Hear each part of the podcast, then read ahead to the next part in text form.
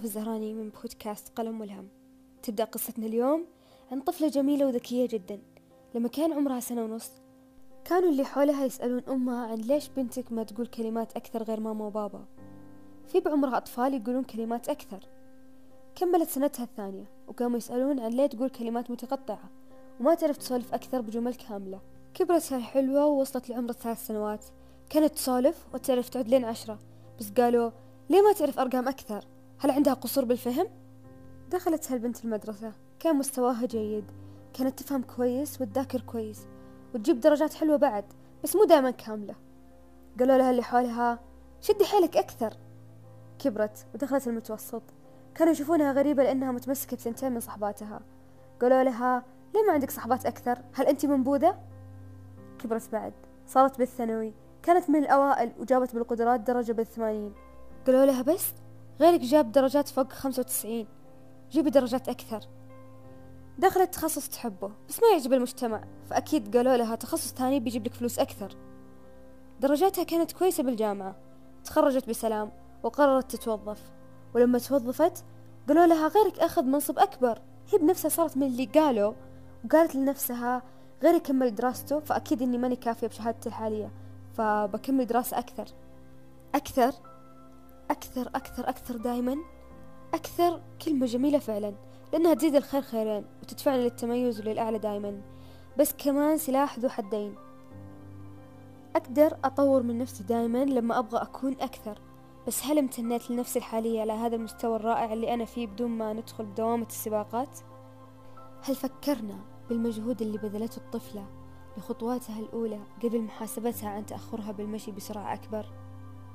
هل فكرنا بجمال الثمان أحرف اللي في حصيلة الطفلة لما كانت تنطق بماما وبابا؟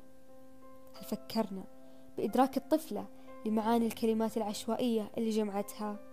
هل انبهرنا من إمكانيتها لحفظ عشر كلمات بترتيب معين وأحرف مختلفة تدعى أول عشر أرقام؟ هل فكرنا بمجهود الطفلة وشغفها للتعلم وجمعها لدرجات وحساب الدرجات اللي حصلت عليها بدل حساب الناقص منها؟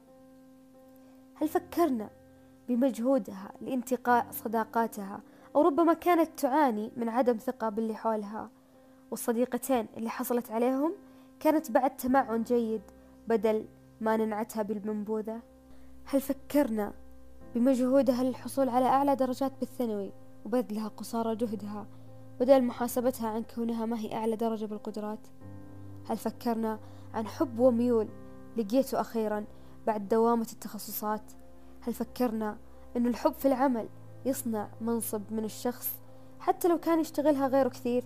هل فكرنا أن الحال اللي نطمح أن نكون فيها أكثر هي حال جميل جدا؟ أمثلة كثير أكيد ومتأكدة أننا واجهناها عن بحثنا للأكثر. ممكن فلوس أكثر جمال أكثر درجات أكثر متابعين أكثر. وعد واغلط معي بالأشياء اللي نبي منها أكثر. تذكر هالشي مو غلط أبدا ولا ما فكرت أنزل لكم بودكاست أكثر مثل هذه الحلقة. لكن الغلط هو إننا ما نتأمل جمال الحال اللي نعيشه. حتى لو كنا نشوفه قليل. ممكن الجمال يكون فيه أكثر صح؟ نقدر نندب حظوظنا ونبكي على أتفه مصيبة تصير لنا ونخلي منها حجم أكبر. بس نقدر نشوف باقي النعم اللي نحظى فيها وتكون أكثر. نقدر نزعل على كم درجة نقصناها بس بعد نقدر نحسب كم درجة جمعناها أكثر. نقدر نزعل على ضيق الحالة المادية بس نقدر نحسب كم شيء اقتنيناه وعايشينه حاليا أكثر. نقدر نصنع مننا أشخاص عظيمين ومؤثرين بس ما ننسى قد إيش إحنا مبهرين وإحنا نحاول نكون أكثر. امتناننا للحال الذي نعيشه هو من سيصنع الأكثر. رضانا بما لدينا سيبهرنا دائما. تذكر معي أنت أكثر.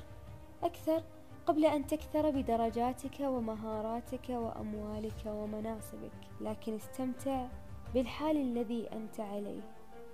فأنت أكثر.